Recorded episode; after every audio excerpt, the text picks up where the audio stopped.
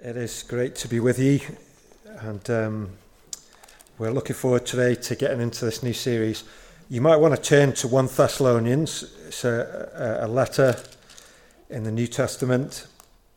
Um, I would give you a page number, but your Bible isn't the same as mine.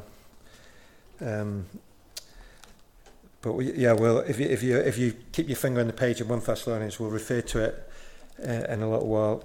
Um, here's a question for you How would you like to be remembered? What would other people say about you if you weren't here? This man on the screen had a very rude awakening in relation to this. Does anyone know who this is? No? This is a man called Alfred Nobel. He's a Swedish engineer and uh, he invented dynamite. But in 1888, get this, his brother Ludwig died, but the papers got it wrong and thought Alfred had died. Imagine getting up to have your breakfast and opening the paper and reading your own obituary. but the shock for him, because of his connections with dynamite, this is what the headline read Le marchand de l'amour est mort. My French is not very good. Does anyone know what that means? I'm looking at Jean Pierre and William. no one knows? They know. Oh, William's giving me the thumbs up. Uh, it means the merchant of death is dead. Imagine getting up for your breakfast and reading about yourself with that headline The merchant of death is dead. Well, our new friend Alfred was very shocked, not only to read his own obituary, but to learn that he would, rem- he would be remembered in such a negative way. And he began to think to himself, how can I change this? And he came up with a cunning plan, which I think has worked amazingly. He ordered that all of his cash in his will should be invested into an annual prize fund for people who did amazing stuff. This is what it said in his will. Prizes would be given, I quote, to those persons who during the previous year have rendered the greatest services to mankind. Alfred originally created five Nobel Prizes three for science, one for literature, and the fifth was the famous Nobel Peace Prize. So, in the end, he wasn't really remembered for successfully inventing dynamite without blowing himself up, but for the Nobel Prizes he started. Now, Alfred started selling his new product under the catchy name Nobel's Blasting Powder. That was his first title for it. I don't, I don't know if he was a a good businessman with a title like that. Nobel's Blasting Powder, that was his first name.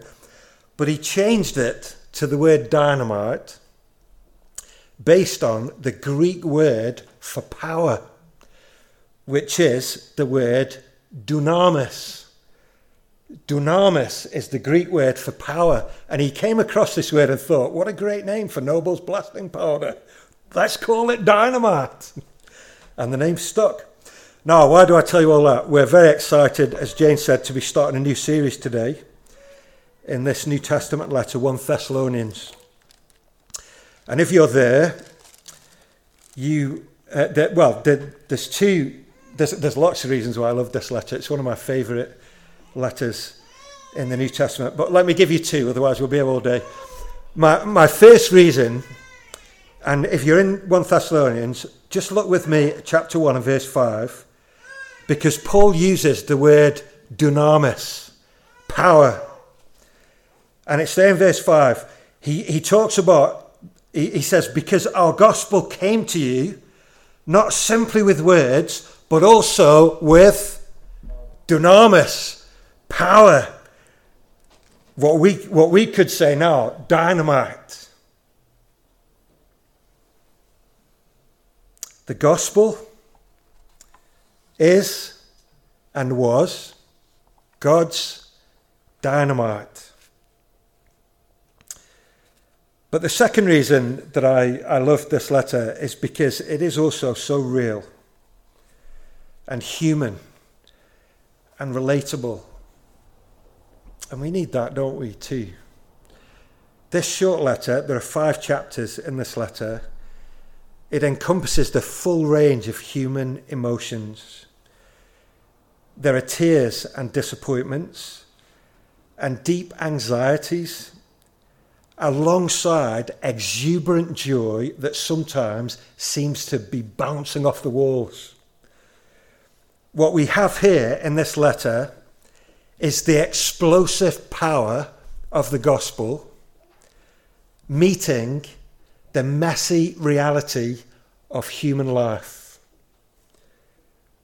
Next week, we'll start getting into chapter one, but my task today is simply to introduce 1 Thessalonians more generally. And I, I think I, have one aim really, and, and that is for us to see that this letter is both wonderfully positive and utterly realistic. So, to help us with that, uh, I have one question, another question. Not how will you be remembered, but here, here's my question I want us to think about this afternoon for a few moments. What, what kind of mindset do you need to have to be on mission when life is messy? What kind of perspective do you need to be on mission as a Christian believer, even when life is hard and difficult and messy? Does that make sense? That's the question I want us to think about this afternoon, mainly because there's three M's there and they're going to be our three headings, not in that order. First of all, I want us to start with mission, and then we're going to see something of messiness, and then we'll try and close by taking away something that hopefully will help us in terms of perspective or mindset. So that's where we're going. Number one, mission. Um, 1 Thessalonians is first of all about mission, and by that, I'm not talking about Tom Cruise or you know some task that you have, uh, should you choose to accept it. I, I'm thinking here about Christian mission, the great task of spreading in the world the good news of Jesus, the gospel. Gospel means good news. Spreading the gospel of Jesus Christ. I want to suggest under this first heading that we could define Christian mission in two ways. It involves both movement and clarity at the same time. Okay? So, one of the things that'll help us, I think, to understand this letter, we're going to be 10 weeks, I think, in this letter. This will take us through this autumn term towards Christmas. We're going to spend a few weeks here looking at this letter. One of the things that will help us is because we also have in the New Testament the book of Acts. And in the book of Acts, we the book of Acts describes how a church was first of all planted in Thessalonica. Here's a map. Um, it's the best map I could find. It, uh, uh, this room is big, so if you're sitting at the back, you need binoculars. But ask me afterwards, I can send this to you if you like. But this, this map shows the, um, well, first of all, the red arrow at the top shows where Thessalonica is, okay? So you can see it there. It was a very important and bustling city in the first century, and um, it, it, it's in what we would call now northern Greece, just below Albania, Macedonia, and Bulgaria. It's on the coast, so it was a thriving port, very important city. Now, if, if you travelled from Jerusalem, which is here in the east, if you went in your car and followed that red line, you would travel through Turkey and eventually you would get to Thessalonica, and that would be about 1,500 miles. Um, Paul and his colleagues, Silas and Timothy, that's who the letter's from, you'll notice that in verse 1, they, they, they travelled to, uh, this red line is their second missionary journey. So they, they were basically traveling. We, we know that the gospel reached Thessalonica within 20 years of the death of Jesus, which I think is incredible because we, we know the date in the book of Acts of a Roman governor who was only governor for two years. And so we, we can pinpoint very accurately. And that, that actually means that 1 Thessalonians might be the earliest letter that we have in the New Testament. So this is very soon after the death and resurrection of Jesus. What I want us to notice here is movement, first of all. Paul and his friends are on the move, but they're not going on holiday to northern Greece. And neither, this is important as well, they're not running away from something either. They're on the move. There's motion, here, and the reason they're on the move is because these men are missionaries. They're on the move because they've been sent by God to share the good news of Jesus with people who haven't heard it yet. That's why they're traveling. It's good for us to remember that the reason that there are Christian missionaries like this is because God is a mission minded God. We might say that God Himself is always on the move. God is reaching out to this world in love. And when we think about it, Jesus, his son, was also and is also on the move. Jesus went on an even bigger missionary journey than these guys did following this red line. Jesus, the Son of God, left heaven behind and was born into this world in order to bring redemption and salvation and forgiveness to us through his life and death and resurrection. So, the whole foundation of Christianity is about direction of travel. And the direction of travel is not the world gradually moving towards God. The direction of travel is that God is on the move, moving towards this world in the person of his Son, reaching out to a lost world with his love. And because God is on the move, because God is on mission, because Jesus is on the move, doesn't it follow that his people will always have something of movement about them? Jesus told his disciples at the end of Matthew's gospel to go into all the world, baptizing people, making disciples, teaching them to obey all that Jesus had taught them. And so they couldn't keep still. they were compelled and constrained and sent to share what they had now come to know about Jesus, even though it cost them a great deal.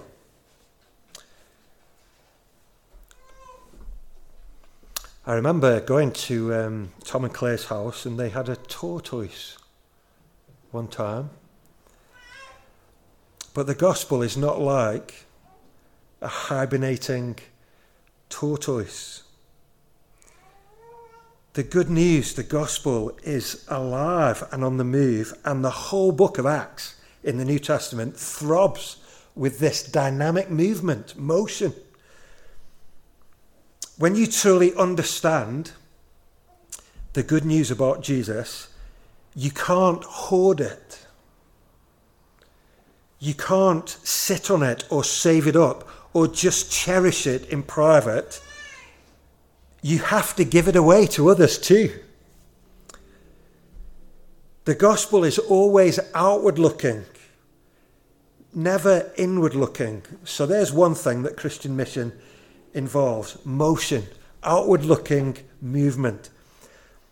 But I want you to notice too that these missionaries, Paul and Silas and Timothy, they're not just traveling here to share their own opinions or to peddle some kind of product. I mentioned already that Paul says in chapter 1 and verse 5 Our gospel came to you not simply with words, but with power. What that does mean, though, is that it did come by words. It wasn't just words, it was words and power. But don't skip over that and miss the fact that it did come with words. These men travelled to Thessalonica with clear content. I want you to notice as well, if you've got your ping, uh, finger, finger, finger in the page of, of 1 Thessalonians, that was a spoonerism, wasn't it? Um, Paul, Paul talks about our gospel in chapter 1, verse 5, but in chapter 2, verse 8, he calls it the gospel of God. And in chapter 3 and verse 2, he calls it the gospel of Christ. It's the gospel of God, it's the gospel of Jesus, it's Paul's gospel.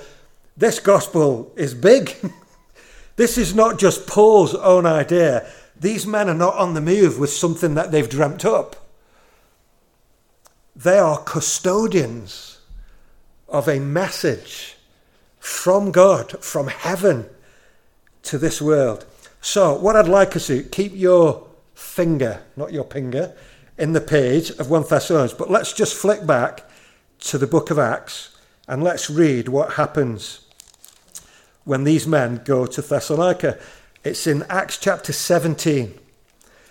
We're just going to, yeah, keep your finger in those pages. And maybe over the next few weeks, as we're doing this letter, you'll, you'll be looking at both of these Here's what happens when these men travel. You can see on the map uh, where they're going. But Acts chapter 17 and verse 1 says this When they had passed through Amphipolis and Apollonia, they came to Thessalonica, where there was a Jewish synagogue.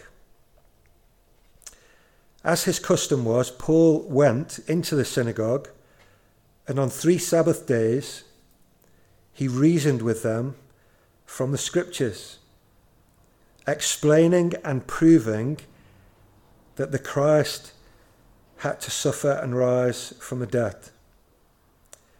This Jesus I'm proclaiming to you is the Christ, he said. I love this next verse. Some of the Jews were persuaded and joined Paul and Silas as did a large number of God fearing Greeks and not a few prominent women. I love the numbers in that.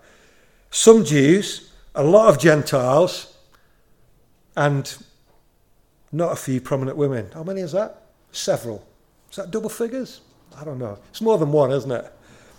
Some, many, and not a few.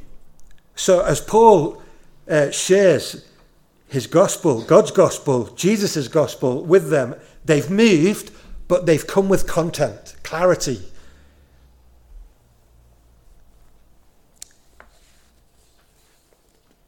I want you to notice Paul's strategy. He reasoned with them, he talked with them, he explained and demonstrated things to them, and he did that by using words. His message had a particular content. His gospel was not just a fuzzy, vague thing that made people feel nice. His gospel contained information that was knowable and graspable and understandable. And notice there in Acts that Paul starts with the Bible and he shows from the Bible how the death and resurrection of Jesus had been promised there all along for centuries. He shows them how the centuries old Word of God points to the Son of God. And his, his, ta- his whole task is summed up in his own words.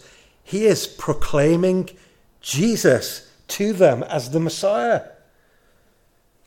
God's promised King and Saviour who had to suffer and die before powerfully rising again so these guys are moving, but they're moving with content, information. So in this mission, There's motion and there's clarity.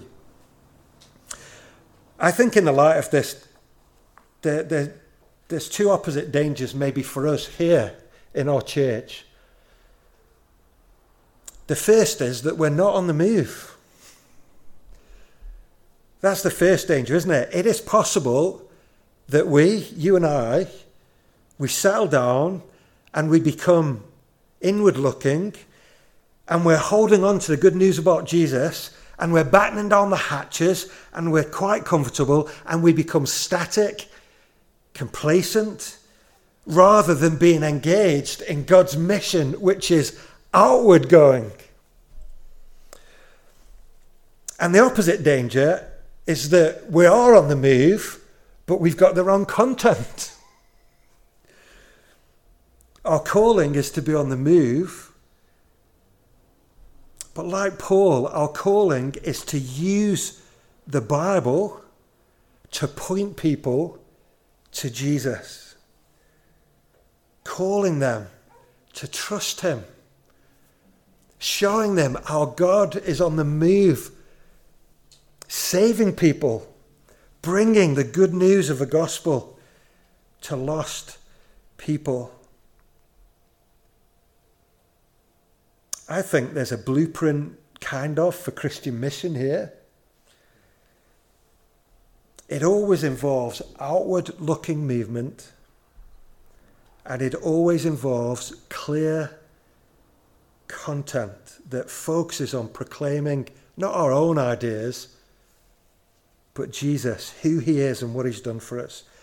Will you pray with me that here at REC we would be a church that combines those two things motion and clarity? What was the second M? Messiness. Let's uh, have a little think about messiness then. We've seen the, the mission. 1 Thessalonians is not just about mission I want to highlight the sheer, messy, difficult, painful reality of it. This mission was both fruitful and really hard at the same time. Paul and his friends, they, they knew that they'd been sent by God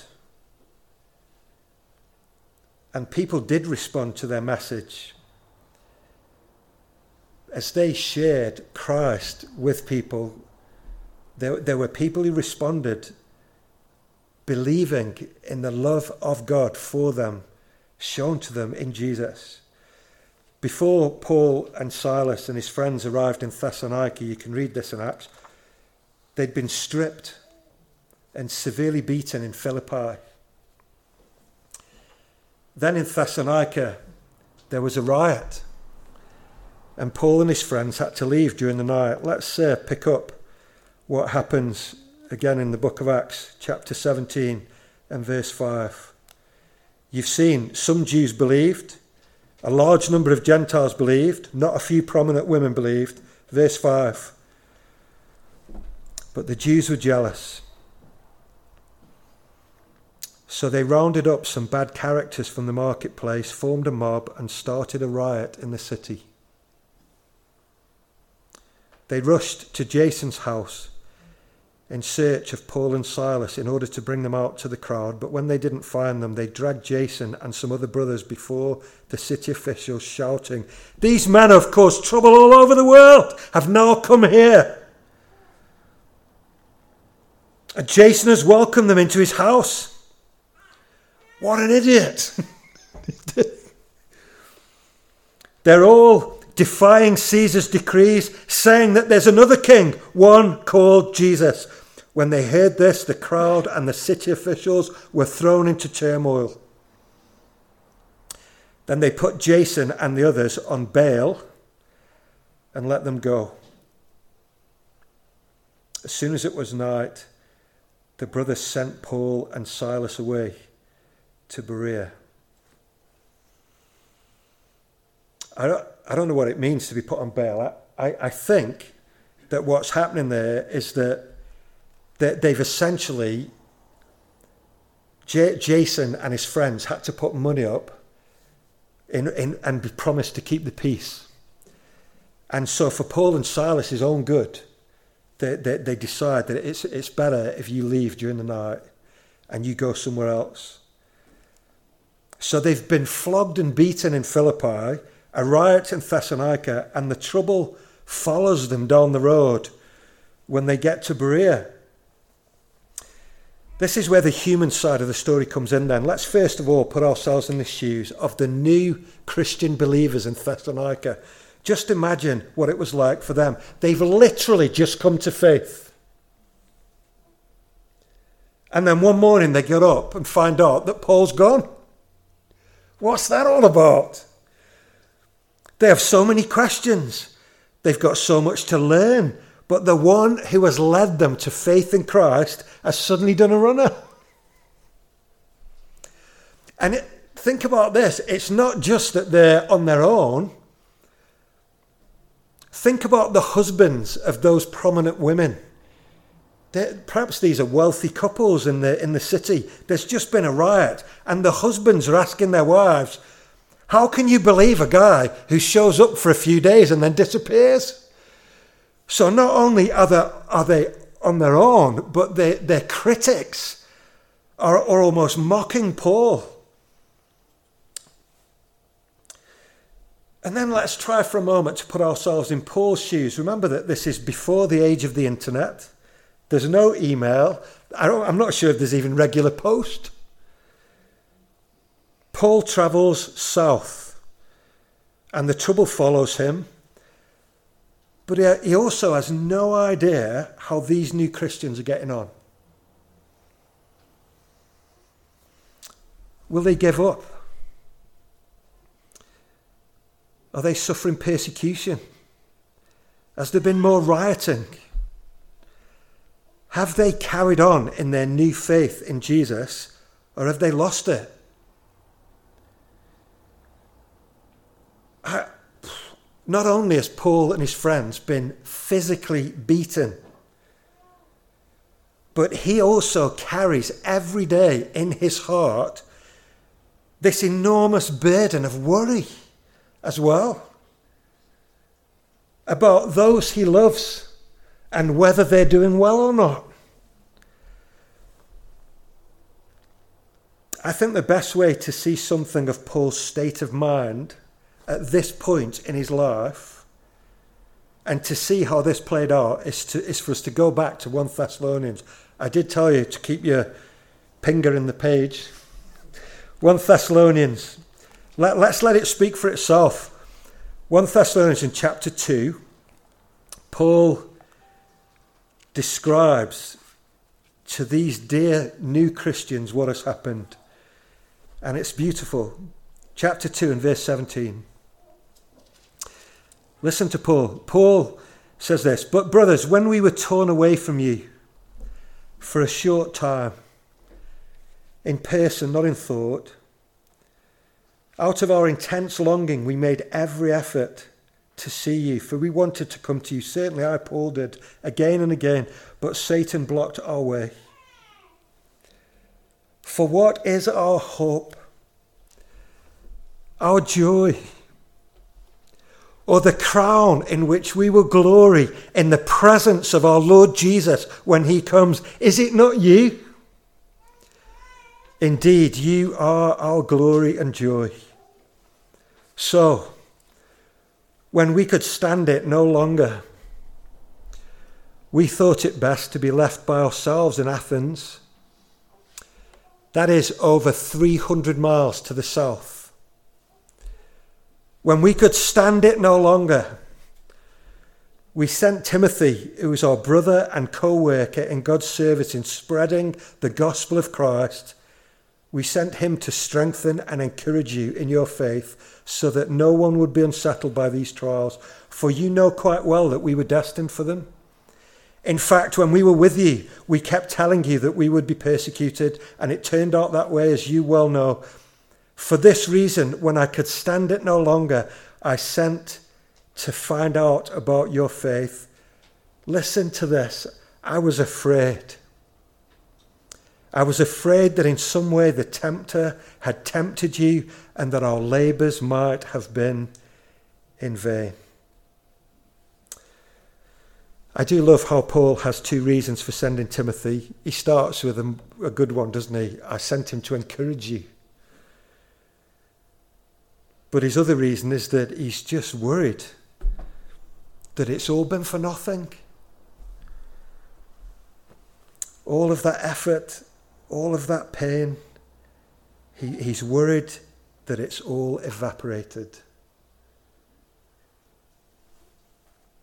Let's read on.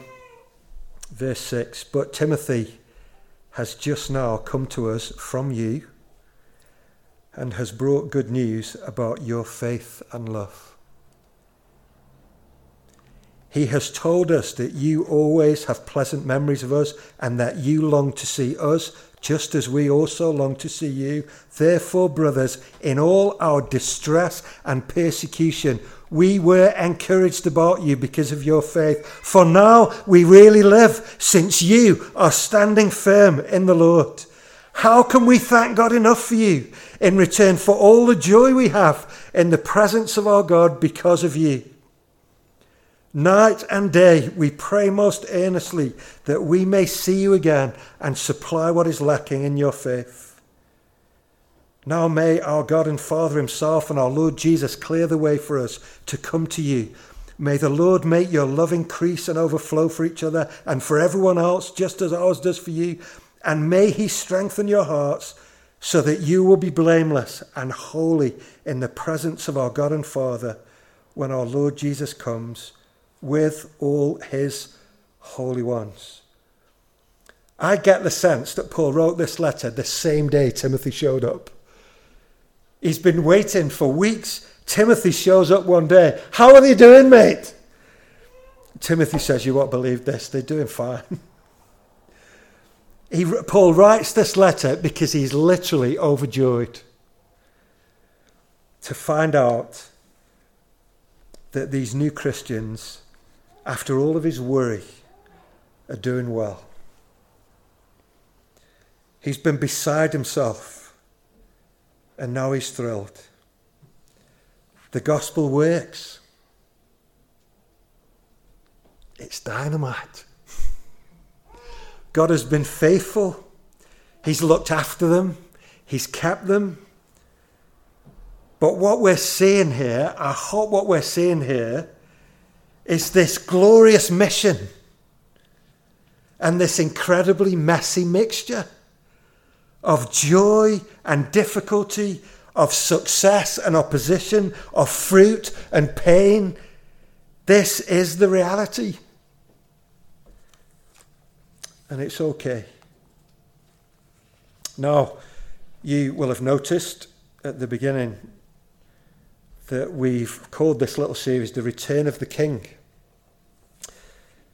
And you've, you've heard now Paul's preaching in the book of Acts about how Jesus suffered and died and rose again. Here's a crown of thorns alongside the confidence of future glory. How does Paul do such mission in such a messy, brutal, confusing world. I want to suggest that there's something in his mindset that grasps the truth about Jesus, and it's the fuel that sustains him. When you see it, you'll notice that it's all over this short letter. If you look back at what we already read in, in chapter 2 and verse 19, Paul said, What is our hope, our joy, our glory in the presence of Jesus when he comes? You see what's in Paul's mind? the return of the king. And look again at Paul's prayer in verse 13 of chapter 3. May he strengthen your hearts so that you'll be blameless and holy in the presence of our God and Father when our Lord Jesus comes with all his holy ones. He, he prays in the light of the return of the King. His mindset is saturated with the confidence that the same Jesus who died will come again. And the reason that Paul can do what he does is because his perspective is shaped by hope.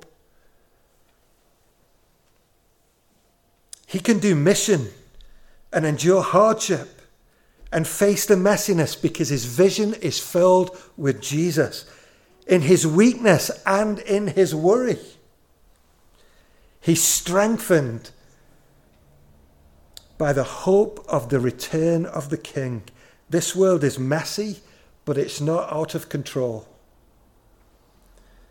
There is a king who holds all things in his nail scarred hands. So, thirdly, our third our mindset. And uh, we'll finish with this. Um, some Bible commentators call this mindset uh, a kind of now and not yet mindset. You'll remember that Paul preached from the Old Testament scriptures. The New Testament wasn't written yet. So when he goes to the scriptures, we're talking about the Old Testament.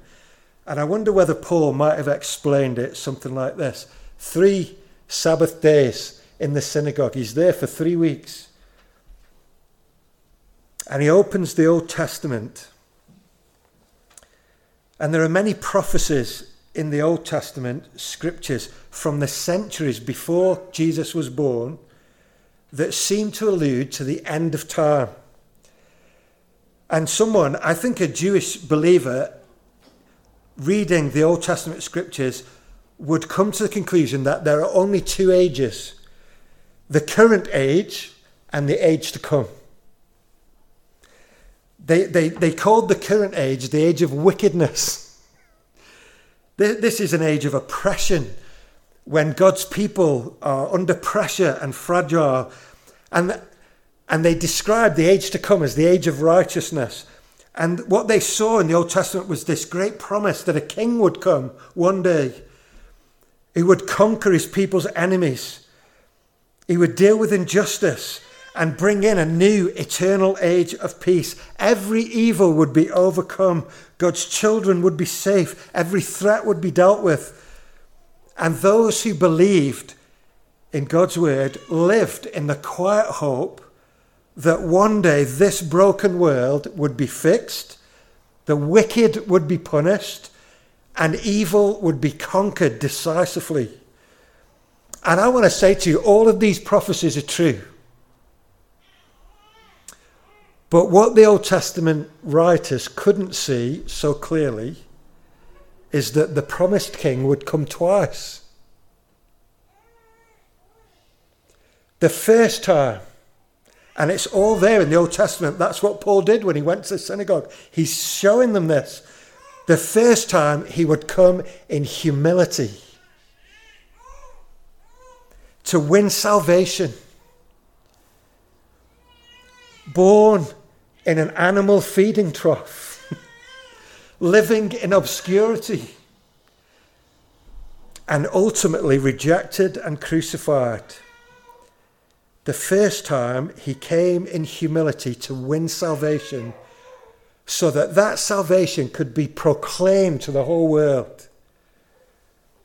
And the second time, he will come in glory at the climax of the age.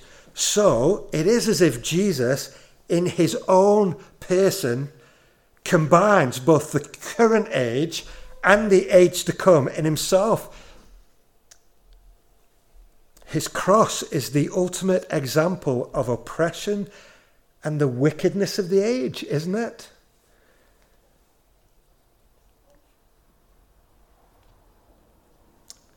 But is not the resurrection of Jesus the evidence that God has overcome all of this and begun a new creation.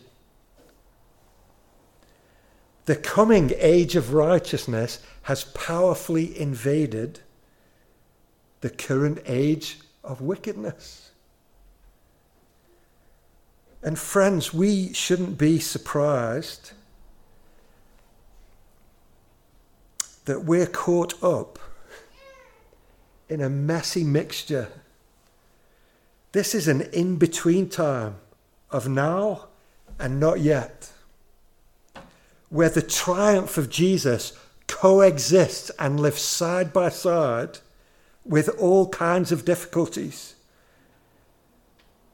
This is exactly how it was for Jesus, too. His life wasn't a story of unmitigated triumph. He was rejected and humiliated and marginalized and ultimately murdered.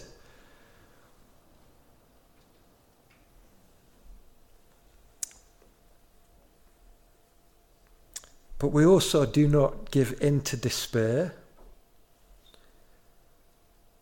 because Christ has come, his kingdom has been established, and there is life and hope and forgiveness to be found in him.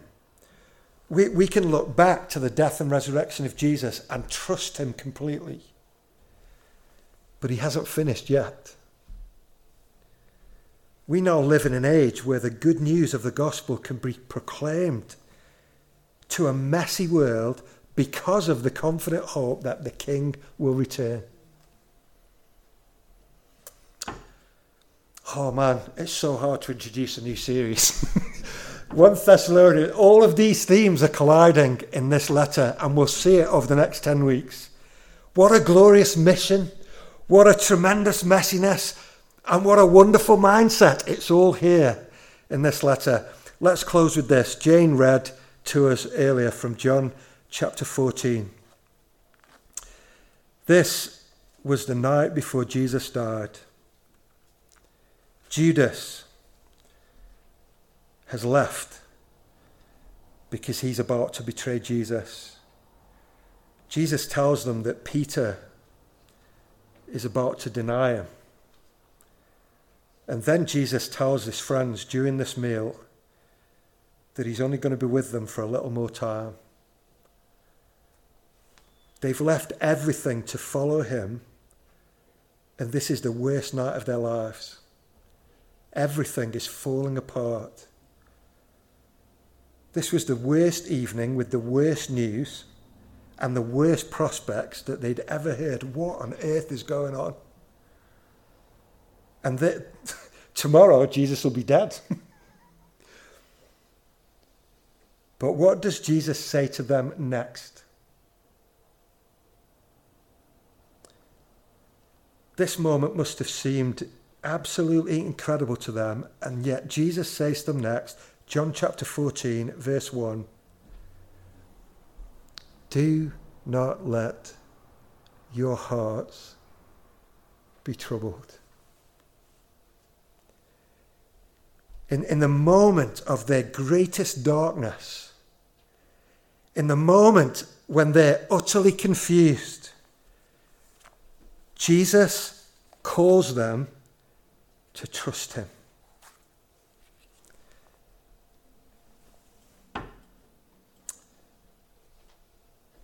First of all, Jesus is saying to them, whatever has to happen now, they'll know this afterwards. Whatever is going to happen, Jesus knows what's going to happen. Whatever happens in the next 24 hours, the end will be glorious.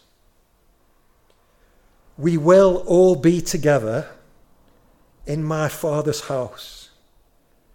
And you are all going to make it to that destination. Do not let your hearts be troubled. And second, Jesus says to them, I'm now going to prepare this destiny for you. They don't know what that means yet.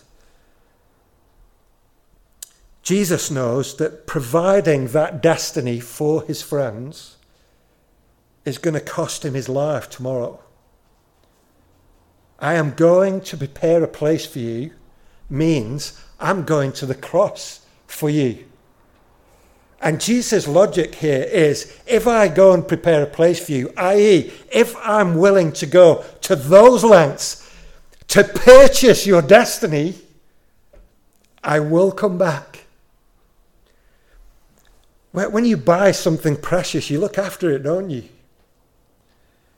Jesus is saying, if I go and prepare a place for you, know this I will come back and I will take you to be with me so that you also will be where I am. My question was what mindset do you need to be on mission in this messy world? People wrongly said of Alfred Nobel, the merchant of death is dead. But the gospel says the king of life was dead, but now he lives.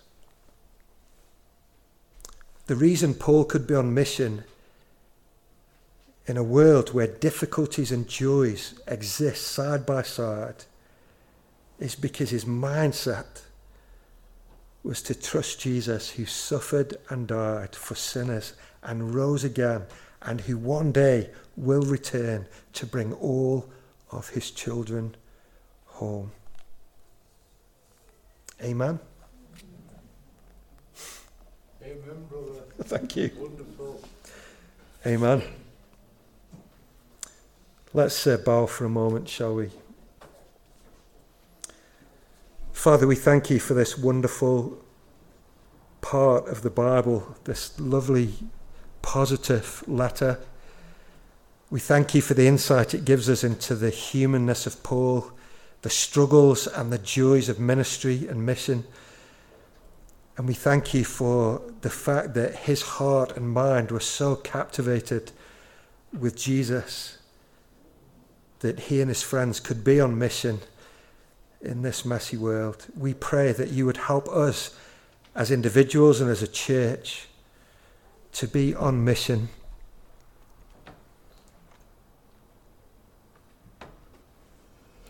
Father, would you put that courage and hope? Help us not to be surprised when things are hard. Help us to put roots down into Jesus, our Saviour.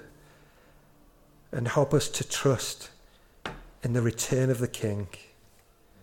Help us to live every day for His glory and by His grace and goodness. And we pray in His powerful name. Amen. Amen.